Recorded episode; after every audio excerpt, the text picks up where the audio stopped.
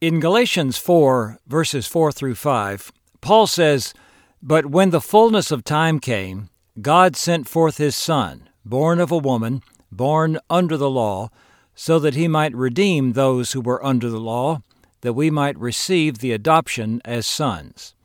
On today's Exploring History podcast, we'll look at the meaning of the phrase the fullness of time and how the birth of Jesus took place at just the right time in history.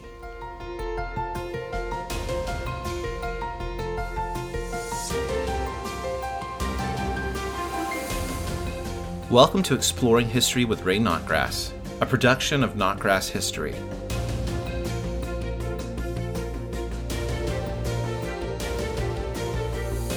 As Mary and Joseph made the 70 plus mile trek from Nazareth to Bethlehem, many thoughts must have crowded their minds. First was the difficulty of their situation, with Mary almost at full term in her miraculous pregnancy. Then perhaps came wonder at how the order by a pagan emperor to report to Joseph's ancestral hometown was going to play a part in their lives and the lives of Israel and although they probably couldn't grasp the entire meaning of it, perhaps they understood that they were playing a central part in God's eternal plan for salvation and redemption to be offered to the world. Many paths of history came together in their lives and in that special time and place. What God accomplished in that fullness of time is truly a remarkable story. Israel was God's chosen people. About 2000 BC, God had called Abram, whom he renamed Abraham, to go to a place that God would show him. Abraham's descendants became the nation of Israel. Israel became slaves in Egypt. Then, around 1400 BC, God called Moses to lead Israel out of slavery. During their journey to the Promised Land, Israel entered into the covenant relationship that God offered them at Mount Sinai. From then on, Israel lived with the realization, to greater or lesser degrees, that God had chosen them to be His special people out of all the nations on the earth. It was God's plan that eventually one special person from Israel, God's anointed one, would rise up to bring to God all people from every nation who would believe this special one is the Son of God. The word for anointed one in Hebrew is Messiah. In Greek, it is Christ. But Israel was not faithful to God's calling. The nation divided after the time of Solomon, and idolatry was rampant in Israel for centuries. In 722 BC, the pagan nation of Assyria took the northern part into captivity, never to return. The pagan nation of Babylon took the southern part, whom we know as the Jews, into captivity around 600 BC. Some of the Jews eventually returned to their homeland, chastened by the exile experience. But they were still under the thumb of the Babylonians. Then later, they were under the thumb of the Persians. Then later still, they were under the thumb of the Greeks, who were led by Alexander the Great, whose vast empire included the area we now call Palestine. As you can see, turmoil in the Middle East is nothing new. When Alexander died in 323 BC, four of his generals divided up his empire. One of the successors to these rulers was a man named Antiochus Epiphanes, who wanted to promote Greek culture and religion and who hated the Jews. He stripped the temple in Jerusalem of its furnishings and treasures, then devoted the temple to heathen worship by sacrificing a pig on the altar. He also forced the Jews to set up shrines to heathen gods in their hometowns hatred of the Jewish people is nothing new either. After a while, the Jews got tired of being under the thumb of other rulers, especially pagan rulers, especially since they believed that they were the chosen people of the one true God. So in 168 BC, a group of Jews called the Maccabees revolted.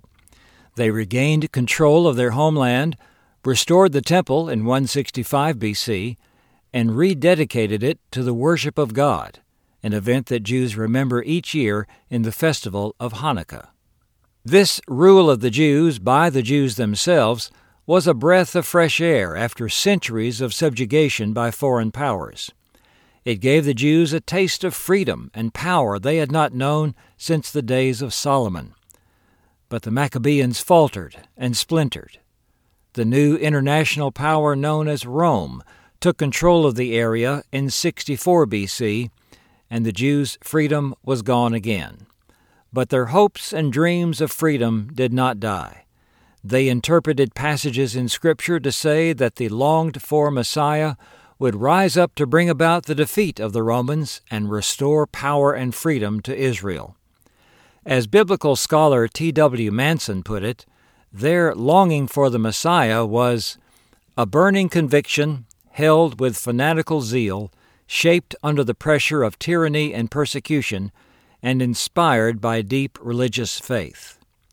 In a world that worshipped many gods, the Jews worshipped the one true God and the Jews were looking for the Messiah.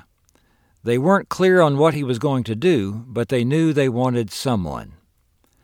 The Jews taught the world what it means to worship the one true God. They practiced godly morality more than most other cultures, and they encouraged the serious study of Scripture.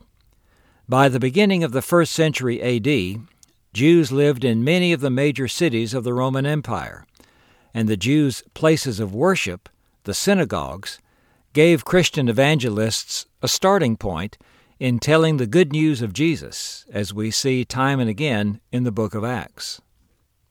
At the same time, the power of Rome grew in the century before Christ to cover the Mediterranean world and beyond.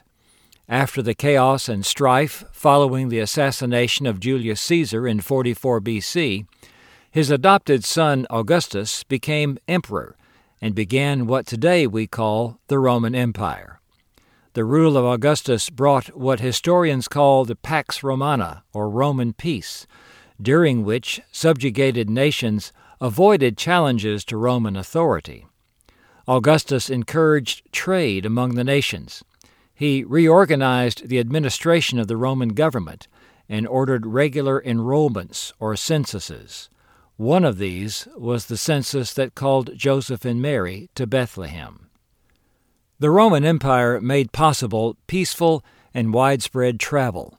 It showed that people from many lands and backgrounds could live together in peace under one system. These facts made going into all the world for the cause of Christ easier in the coming decades. The political power of the day belonged to Rome, but the culture of the Mediterranean world was definitely Greek. Rome did not try to suppress Greek language and culture, but instead used them and built on them. Greek influence was evident in architecture, education, literature, drama, and art. One lasting effect of Alexander's empire was the spread of a unified Greek language. As Alexander built his army with soldiers from the various city states on the Greek peninsula, their different dialects gave way to a new form of Greek, described as Koine, or Common Greek. It was not common in the sense of being gutter talk, but common in the sense of being shared in common by many people. It was this form of the Greek language that spread as the language of trade and international communication in the Mediterranean world. As one indication of the spread and influence of Koine Greek, when Paul wrote a letter to Christians in Rome, where the main language was Latin, he wrote it in Greek. As Jews lived in various cities of the Roman Empire, the people around them had no interest in learning Hebrew or Aramaic, so the Jews had to learn Greek in order to get along. In a few years, when Christians collected the documents that made up the New Testament into one book, they were written not in Latin or Hebrew, but Greek. One characteristic of Koine Greek is the exact expression of ideas. This is important when the ideas you want to express tell someone how to be saved eternally. Greek culture was also steeped in philosophical thought, such as the presentation of systematic, logical truth, as Paul used in his letters. Greek thought also emphasized the importance of the individual.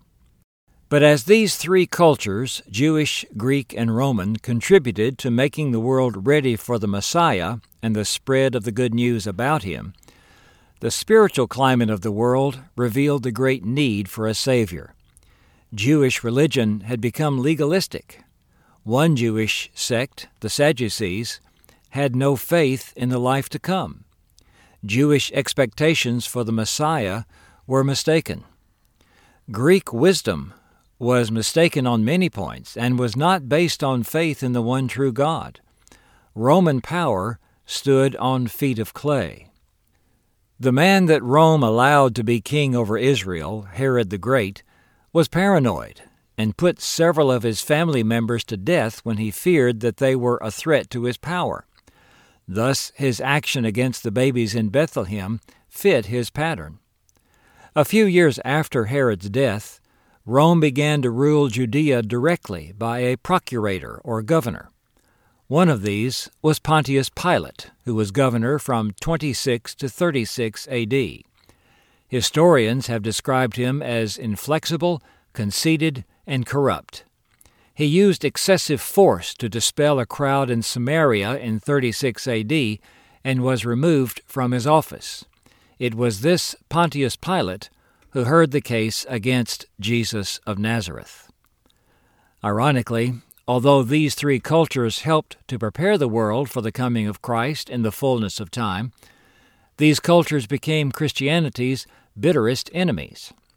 Many prominent Jewish leaders saw the teaching about Jesus as heresy. Greek philosophers regarded it as nonsense. Roman authorities saw the Christian movement as a threat to their power and persecuted Christians in many times and places in the first century. The world indeed needed a Savior.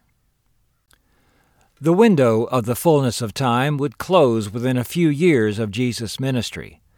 The Jews finally did rebel against Rome in 66 AD, but were overwhelmingly defeated. The Romans destroyed the temple in Jerusalem in 70 AD, never to be rebuilt. As time went on, emperors of the Roman Empire were increasingly corrupt, immoral, and unstable as the empire never developed a satisfactory and peaceful process of succession following the death of an emperor. Greek language and thought became less and less significant and were only rediscovered in the Middle Ages. Even the individuals involved in the fullness of time were significant. Zechariah, the father of John the Baptist, was only one descendant of the many descendants of Levi among the 24 courses or groups of those who ministered at the temple. His work at the temple would have been rare for him, with so many descendants of Levi in Israel at the time, and perhaps it was the one time in his life that he was serving in the temple when he received the angelic vision. Most of all, God needed a Mary, a handmaiden of the Lord, who, when told of what was going to happen to her, didn't say, Oh no, or How can I get out of this, or Why me, but replied to the angel, May it be done to me according to your word. And so Mary and Joseph went to Bethlehem, not because an angel told them to, or because of an instruction from the Jewish leadership, but because a pagan Roman emperor ordered a census to be taken.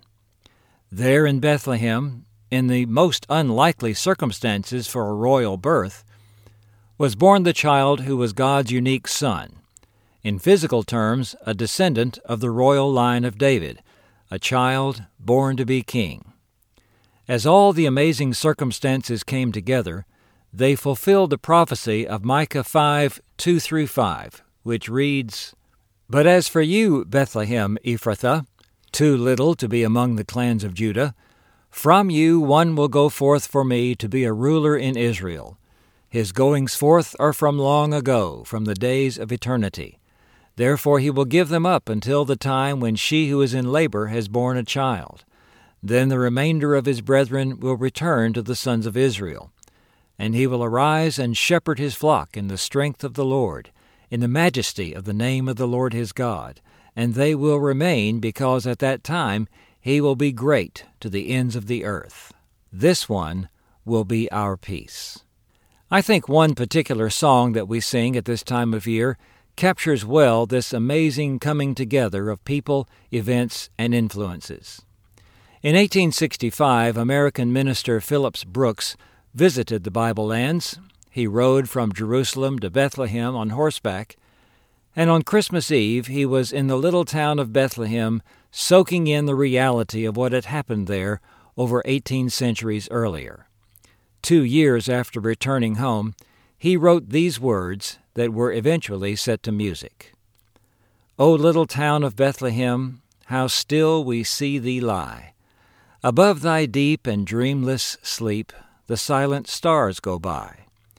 Yet in thy dark streets shineth the everlasting light.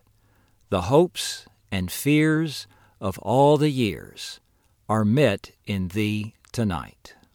I'm Ray Notgrass. Thanks for exploring history with me today, and Merry Christmas.